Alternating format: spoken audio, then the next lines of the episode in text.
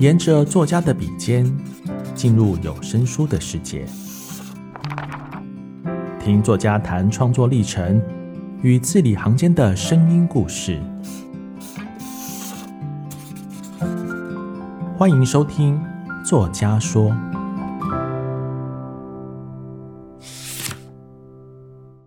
Hello， 大家好，欢迎收听由静好听制作播出的《作家说》，我是唐光磊。这一集的《作家说》节目是由静好听与文策院共同策划。那我们邀请了小说《成为怪物》以前的作者萧瑋轩来到录音室。请瑋轩先跟听众朋友们打声招呼。Hello， 大家好，我是瑋轩。这几年台湾作家的作品在国际上的能见度是越来越高了，例如说吴明益老师的这个《单车失窃记》，比较近期的有陈思宏的《鬼地方》，还有张国立老师的《炒饭狙击手》等等，那都被翻译成蛮多国的语言。瑋轩的小说《成为怪物》以前呢，也不遑多让，而且我觉得很厉害的是，瑋轩这个是第一本小说，他除了入围坎城影展 Shoot the Book 这个改编单元，这个是应该是史上第一部台湾甚至是亚洲入选这个单元的作品啊。华语的电视剧已经在开发中，最近也拿到了金马创投。在出版方面呢，还卖出了6国版权，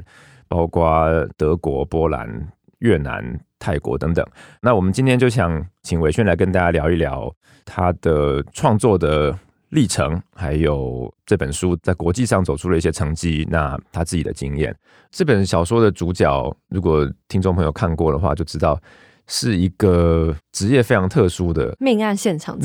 清洁师。这个应该是所有人看到这本小说第一个会觉得很与众不同的设定哦。那我很好奇当初为什么会想到以这个职业来作为主角的设定。小时候其实我就常常在想说，当一个命案发生，警方会介入调查嘛，尸体会被葬仪社运走，接下来呢，这个现场会发生什么故事，其实我觉得是空白的。因为我们从小看过很多电影嘛，影集啊，小说基本上都没有这个职业，对吧？对，我们看到的都是警察来了，看完就走了嘛。对啊，但是其实我觉得他是一个很重要这一环的参与者。可是因为命案现场清洁师他很不神奇，因为他没有像刑警可以有动作戏，不光鲜亮丽这样。对，他其实很肮脏，然后他也不像侦探，侦探有一种很迷人、那种很神秘的特质。然后检察官啊或法医，现在也很多主角是检察官跟法医嘛，然后他们有一种专业神圣的那种，因为都穿西装啊。对。然后命案现场清洁的事情，看看他们穿什么。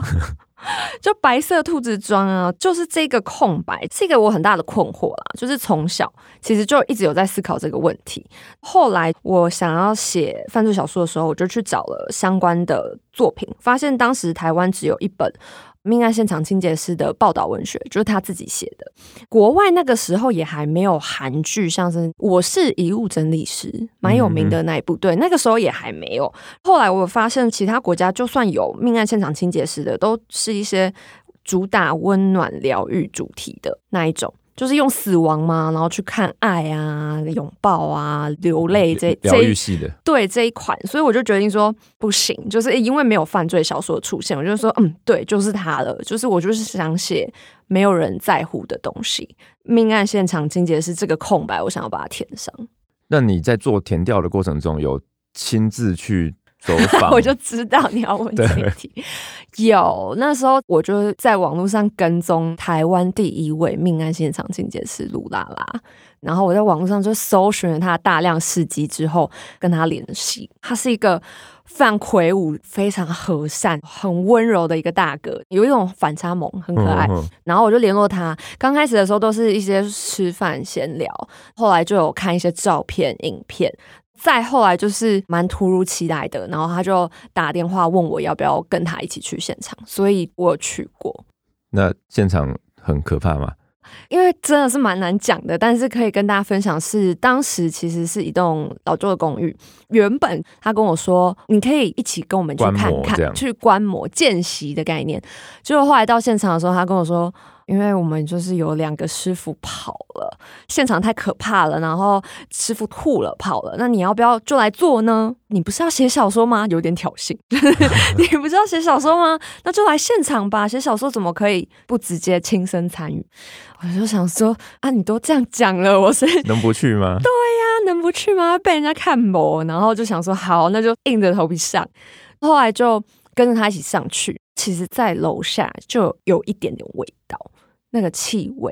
那时候是戴着口罩，我那时候戴 3M 的，就已经闻得到了。在上去之后，电梯还没打开，他就说你不把口罩拉下来吗？你不是跟我说你这本小说在写气味吗？哦，他叫你闻是不是？对，天哪，你不觉得他很强吗？他就说你在写气味，你就应该拉下来闻啊。我就想说好吧，一拉下来那个味道我永生难忘，我到现在有的时候睡觉都还会想起来，很恐怖。然后他就先自己走出去，电梯就咚打开，他就走出去，然后就走出去，然后我差点滑倒，因为我就踩到一滩湿湿黏黏滑滑的东西。然后我就看着它一路蔓延到一个空间的门口，这样就是那一滩透明的液体，我整个愣住，因为我就在电梯前面站住不敢动。然后他就看我，因为他已经开始要准备工作了，他就看着我，而且我那时候还穿着我一般的布鞋，就是我身上都还没有换装备。然后我就看着我的布鞋，然后看着他，看着我的布鞋，再看着他，然后他就说哦，那个是脂肪啦。就这样，好哦，清清淡淡，然后就好好。后来就有很多各式各样的经验，这样子。哇，真的太惊人了。对，是一个很艰难的体验，而且我那时候就一直想说，我是第一次去，然后我非常的震惊，但是他是每天都待在这样的环境，是一个非常伟大的，真的很了不起。那你这个小说的创作的时间大概多久啊？从开始有 idea， 然后到收集资料、填调，到写完出版。大概2年，哦，那其实蛮快的哦。哦，这样算快吗？我觉得2年算。但我觉得有一点是因为我很多东西我并不用去找调查或资料，因为我其实从10几岁开始就一直都是 true crime 跟犯罪小说的粉丝，哦，所以其实我觉得那个是累积了很多创作能量跟知识库在心里头，所以我不用特别去花时间说我要找一大堆东西啊，那些东西都在心里建立很久，就不是从零开始啊。对对对，没错。那可能有读者也知道，瑋瑄他同时还有一个身份是编剧跟制片嘛，那我有点好奇，你的身份是先小说家还是先编剧制片？其实我是完全先写完小说，后来才误打误撞进入电影制作公司，成为制作方，然后也才开始写编剧。其实我写编剧也是一个奇妙的故事，我那时候完全没有想要写剧本，因为写剧本很难。可是那个时候很有趣的是，我男朋友想要写，然后他就不甘自己写，然后他想要投一个比赛，你知道，就是那种试镜，然后拉着朋友一起去。对对对，然后就你上了，结果我上那种。对，就是这个故事，反正也是一个很有意思，然后就拉着我进入到另外一个产业，体验另外一个编剧的工作。所以现在这个影集版是你自己来担任制作方来开发，对，但是你不写剧本。对，原因有很多。第一个是因为我觉得我还没有那个心态可以放下小说者的身份，所以我觉得如果有另外一个编剧来参与，可以激荡出不同的想法。当然也是同时有私心，就是我希望留一点时间给我的第二本小说。我现在大家应该都在等第二本小说。压力来了，压力来了。那像你现在有了写小说跟改编影视的这些经历之后，你在写小说的时候，你会去想这个要怎么改编吗？还是说你写小说是写小说，影视是另外一个？对对对，我觉得这个回答其实是蛮简单，而且有一点粗暴的。因为我觉得，除非你是像《八尺门的辩护人》作者唐福睿老师，他非常厉害，他很有才华，而且他的方向很明确。他写小说的初衷就是为了剧本做准备，就是，对对对。然后他同时也是导演跟编剧，他拥有资源跟才华，所以我觉得他才有办法在写小说的时候把影视改编整件事情放进去。因为看他的小说其实就很明显，那个结构啊，所有的东西都分场啊，分镜，对，没错，就很棒。但我觉得，除非是这种有资源又天赋异禀的创作者，不然其他，如果你先设定你的作品会被改编，或者我其实现在很常听到会有人说他想要把自己的小说当作是一个 IP， 我会觉得这个想法有一点点吊诡，就是有一点点本末倒置。因为如果你真的很想要被改编，其实你可以去写剧本。我觉得小说是另外一种载体。它也有它的自由度，然后我觉得这个文字创作的自由度跟只有小说可以表达出来的东西是很珍贵的，所以我目前不会把这个放在考量里面。而且一旦你去想我现在写的这个故事能不能改编或怎么改编，你很容易就会被比如说预算啊，对对对，或者是说实际的技术上的可行性去被束缚住。对啊，这太可惜了。对，那你写小说最棒的就是你免费啊，你预算要开多大随便你。对啊，你想要炸飞机就炸飞机，你想要100个僵尸就100个僵尸，但是剧本不可能。对，这个是小说作者很珍贵的地方啦。而且其实到时候要改编再去朝影视的需求去改编就好了，其实没有必要在 原作的时候去想给自己设限这样。那我想聊一聊就是你自己的创作过程，你的阅读经验好了，就你刚刚讲到说你本来就很喜欢看 True Crime， 除了这个以外有哪些作家或者作品对你是影响很大的？其实很有趣的是，我就是大量受到欧美作品的影响，尤其是北欧，很有趣。我就是大量受到他们犯罪作品的影响，所以其实我跟我觉得某些台湾的推理犯罪小说家不太一样，是很多是吃韩国、亚洲、日本的，尤其是日本，对，尤其是日本的作品长大。但我是吃欧美小说长大，我到很后期才开始接触东亚，甚至是台湾的作品。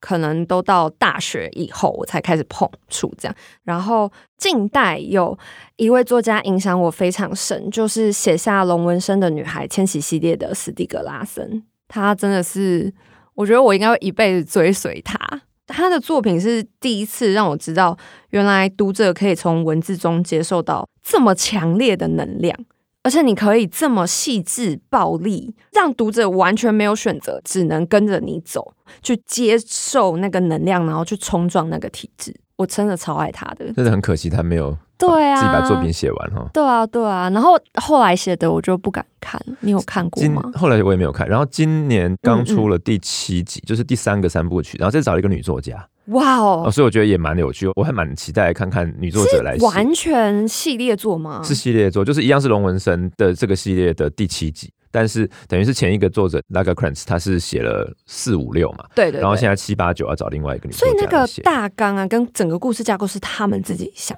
我不确定他当初留下来的资料有多少，因为北欧他们写犯罪小说的传统是写10本嘛。对对对对，所以他有可能其实本来已经有一些东西，明白，但是应该不会很多吧，我猜可能大部分还是要让后来的作者自己去发挥。所以就真的还蛮期待这个女作家会怎么把这个系列带到什么样新的方向。可是我可能会有点害怕。对，你应该还是没办法脱离对原著党的那种。真的耶，因为那时候看的时候真的受到强烈的震撼，很强烈的感受啊！原来真的有故事可以带人走到这个地方。然后我那时候觉得，天哪，活着真好！就是我活着就是为了要看这么好的东西。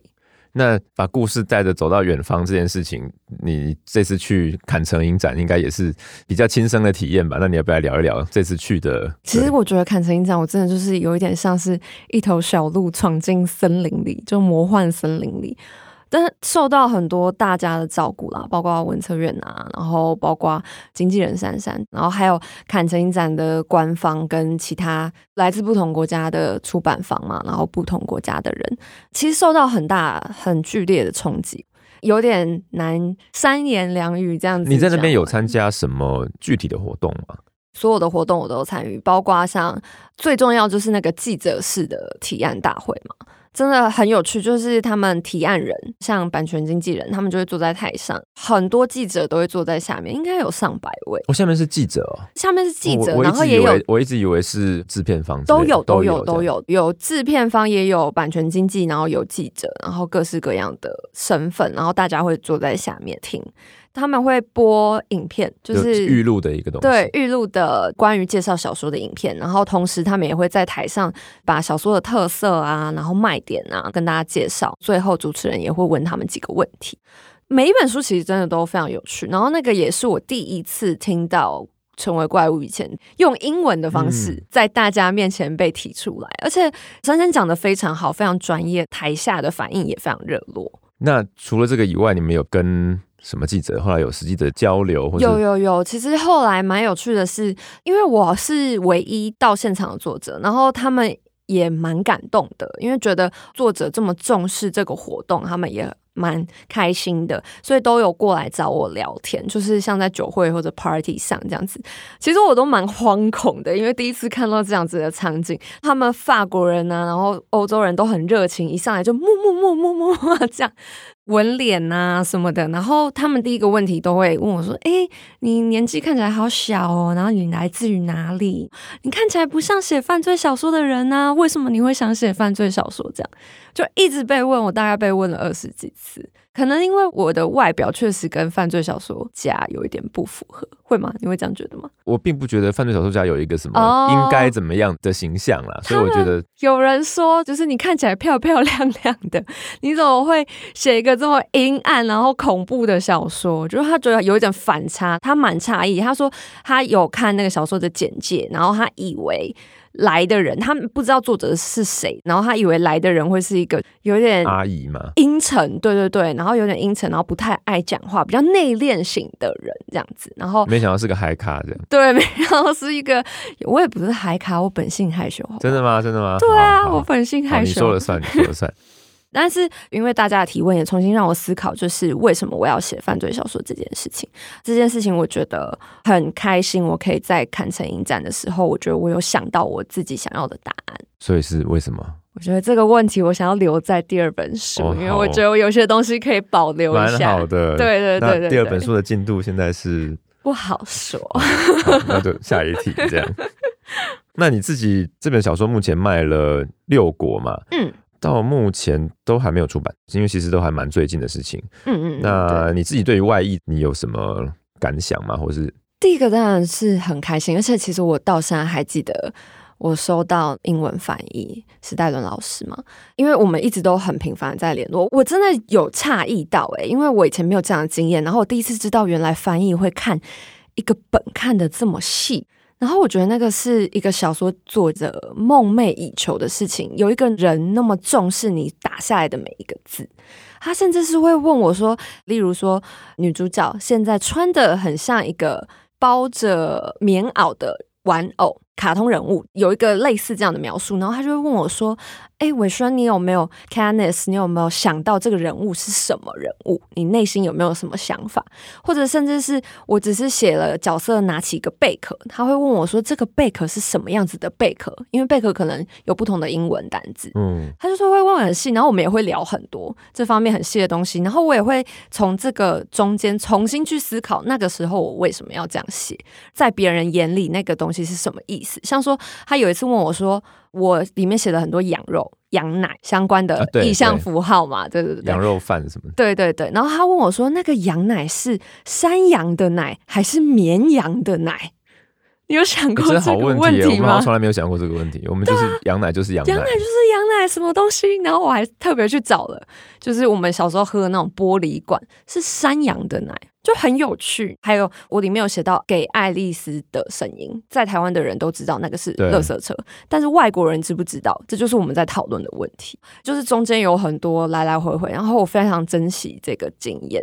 第一次看到他寄来第一章节5页，他那时候只寄了5页的翻译，对对对，给我，然后我把它印出来，然后我看了那个5页的纸，我都还没看我就开始哭，很感动，我觉得，因为他真的非常非常的用心。我自己在目前卖这个书的版权，印象最深刻的是德文版的哦，对，那个时候报价，你要不要讲一下？对，因为那时候是我们总共收到3家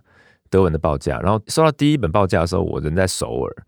在参加首尔书展，然后是活动都结束了，结束之后那天，我的韩国的朋友就带我去吃东西，这样，然后我们吃完了以后在车上，然后我们在那边聊天，然后我就拿手机看，然后说收到德文报价了，然后就很不可思议，那是第一笔，是一个小出版社，结果后来隔周大出版社就来了，最后是有2家大出版社出价嘛，然后他们也都准备了很多的行销的资料，我们简称这个叫做 love letter， 就是他要如何去跟作者去说服说他喜欢这本书，对，我们叫 love letter。 我们最后卖给的是朱克坎这个出版社的一个很厉害的德国的犯罪小说的编辑，他在德语圈的推理界是真的就是个大大这样，对，然后就是那种非常有权威性的那种人，看他的那个历来出版过的书单也非常的有他自己独特的品味，他喜欢所谓的混种，他不要那么传统，一定是警察小说，一定是本格，一定怎么样，他喜欢就是混的，甚至是有些书在其他国家甚至不一定当成推理或反正小说出的，他可能当成文学小说或者是当成什么，但他会从里面抓到他喜欢的元素，他来做这样的那个，所以我当时真的是很开心。而且因为苏洛坎是德国非常老牌最顶尖的文学出版社，对，而且是纯文学出版社，就像法国那个伽利玛，这两家出版社也都刚好有一个犯罪推理的书系，所以反而台湾文学第一本进到法国伽利玛的是张国煜老师的《草犯狙击手》，而不是什么纯文学。那这真的很有趣，很有趣。然后进到苏洛坎本的是一本犯罪小说，是神鬼怪物以前，对，我觉得这个也是蛮好玩的一条道路。明白。我到后来都觉得台湾的书要外译，准备英文资料跟译稿，这个只是第一步哦。第二步是你要去竞争那些编辑的时间，一样一天24小时啊。那他有那么多的国家的书要看。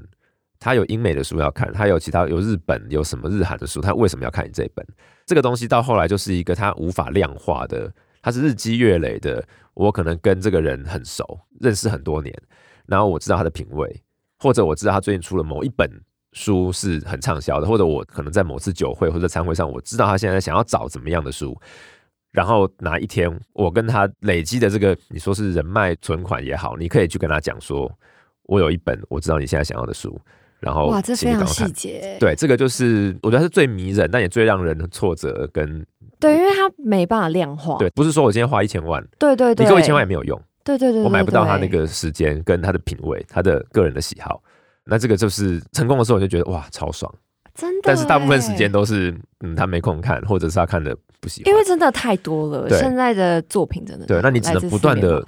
的去try。哇，那德国的那个我真的，那个其实我根本不认识他，所以那个完全是我们德国代理那边他的功劳。我认识的编辑，我不认识这位老先生，这样明白明白、所以我也觉得那真的是就是缘分，天时地利人和，就真的他刚好也看到了，对，他刚好有空，然后有兴趣，他也真的看，然后也真的喜欢。你看这个中间有多少层的花的意思，只要漏掉一个小小的环节就没有了，对，真的。那讲到这个，我想再聊一下，就是现在我们常常听到大家会说越在地越国际这件事情，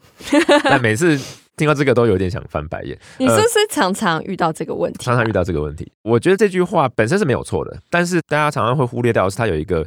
必要的一个先决条件，没错，就是你要有普世的共鸣。对，你要先有普世共鸣，你才能够去谈你的在地的特色。就是当你先有普世共鸣，比如说啊，这是一个爱情故事，或者是一个复仇的故事，一个成长小说，那有这个东西大家建立在这个基础之上，你再来谈在地特色，它就变成是加分了，它是特色。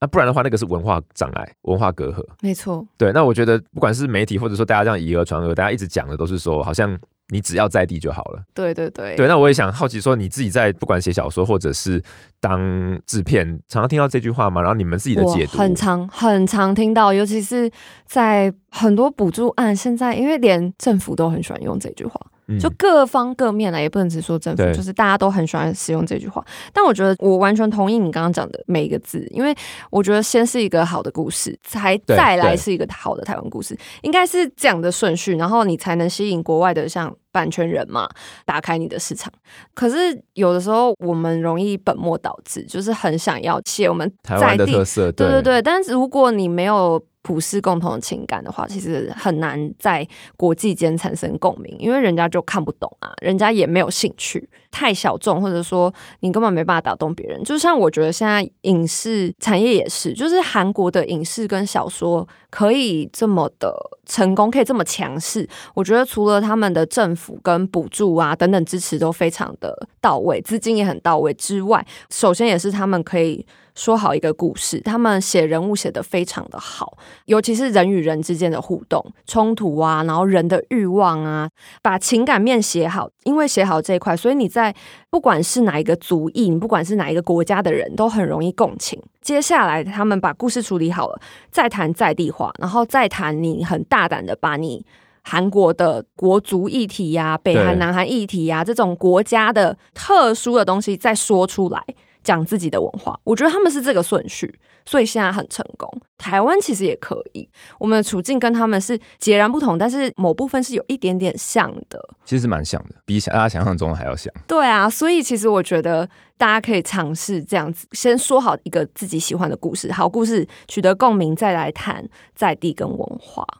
你刚刚讲到韩国政府在推广韩国的影视产业上扮演了很重要的角色嘛，那我觉得台湾的政府这几年也做了非常非常多很重要的事情。那你作为一个创作者来说，你觉得在从写小说到影视化这个过程中，像文策院这样子的官方单位有提供哪些协助吗？像这次其实去坎城就受到文策院很多照顾嘛，因为他们其实也派出一个超可爱的女孩叫心仪，当我的贴身小管家的概念，就是她很贴心，她就是一路都陪着我，然后解决我的各种疑难杂症，包括因为像说很多创作者不一定有非常好的外语能力，她就是可以充当像一个陪伴者跟翻译的角色，这点我就觉得很重要啊。然后还有像近年有那种出版影视与媒合的活动，9月其实我还看到一个是文策院提供参与釜山电影市场展的创作者或者提案者的一个培训工作坊，像我就觉得这个很重要，我很想参加。很多创作者有创作才华，但他不一定有口语的提案能力，所以像这种提案培训工作坊啊，算是一件很小的事情，但是很重要。其实不只是创作者，连从业人员都不一定接受过那种专业的训练。我觉得像影视跟书比起来，书的提案比较像是你跟人家一对一开会的时候聊，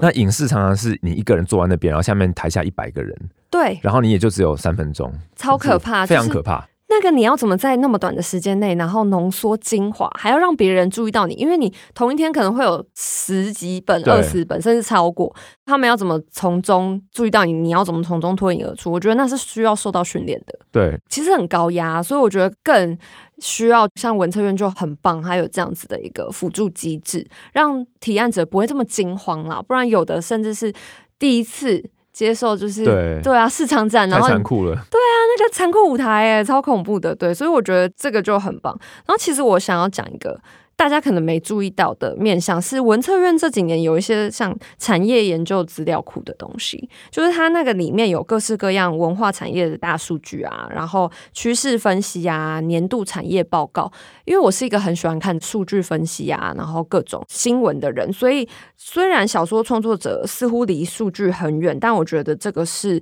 让大家可以了解大环境很有帮助的一件事情，有一个基本的概念这样。对对对，我觉得这个还蛮重要的，因为你不能只是埋头写着自己的东西，我觉得有的时候还是要伸出触角去看看这个世界发生了什么事情。同时间啊，就是像我们这次成为怪物以前的影视化改编，就非常幸运的入围了像文策院办的 TCCF 提案大会，他这一次录取了非常多国际啊，然后台湾的案子，非常的国际化。然后同时因为像11月我们就要去做 pitching 啊提案，他同时也有提案工作坊，同时也邀请了国际的级的讲师来帮我们上课。提案大会现场也会有非常多国际级的制片监制啊制作公司啊来台湾一起 work 这件事情，就有一点像韩国那个时候他们很认真的在扶植他们的产业，现在我们台湾也在做这件事情。这个真的是蛮重要的。那这个是比较是影视方面的。对，在出版这方面的话，文策院它现在是在执行一个叫做 Books from Taiwan 的案子嘛。那这个是最早是文化部，然后后来2019年开始就是由文策院这边来接手。它的宗旨就是说，把台湾的有国际潜力的好书，帮它做一些简单的英文的介绍，还有部分的英文的翻译。这个资料会免费的提供给全世界各地的出版社，对，像其实前阵子有那个金漫奖的得主的作品出了法文版嘛，然后那个法文版是一个新的出版社，是一对兄弟，然后那对兄弟就从小看日漫长大的，长大之后就说我们要来开漫画出版社，但是因为大家都知道日本出版社打交道很辛苦，很慢，他们很保守嘛，他们后来就发现了 Books from Taiwan， 然后觉得说，台湾的很多漫画风格其实这种比较像日式的 manga， 他们可以接受这样子的风格，他们真的就是把 Books from Taiwan， 我们简称 BFT 啊，BFT 网站上全部漫画的英文本的样章全部这样看过一遍，然后最后挑了挑，好，那我们喜欢这个狮子藏匿的书屋，他们后来就出了法文版。哇，那真的是很有帮助耶，表示其实国外的出版方是真的会去看这些资料的。而且这几年确实美国自从川普上台之后、他们的整个国际的文化就出版书的这个影响力其实是在式微的，因为他的各种措施让美国的写作者和出版社他们觉得很崩溃，然后那于是他们开始 address 这样子的问题，所以他们写的变得都是写越来越美国的东西。那这些故事其实对于外国人来讲就不一定那么有兴趣，共情，对，他们可能觉得说啊，我看看新闻就好了，懂，我不需要看你们写的这个，这是一个原因。另外一个原因当然也是美国书因为历来就竞争很激烈嘛，所以它很贵。那所以也很多出版社觉得说啊，市场现在可能没有以前那么好，阅读人口在流失，是不是我就换一个角度，我去试试看其他国家的，比如说西班牙，比如说荷兰，比如说什么。同时他们也发现说，亚洲是一个蓝海，亚洲是一个大家都很陌生很不熟悉，但是又好像很有意思的地方。那这个部分我们其实也是要感谢不管是韩国的影视或者是日本的动漫等等，他们的这个文化的软实力在全世界为亚洲的国家铺路嘛，所以当他们已经习惯了，或者说他们喜欢日韩的东西之后，他们来看台湾的，他们也会是那个熟悉度，我觉得是有差的，会觉得说，这个是可以接受的，是我不是一个全然陌生的东西。然后，但是你的东西又跟日韩不一样，那就还是存在一点新鲜感，对对。那这个时候就是你要准备好他们看得懂的语言，他们懂的术语，然后专业的这个音译稿。然后这个事情其实就是 BFT 一直在做的，现在做到今年应该已经是10年了，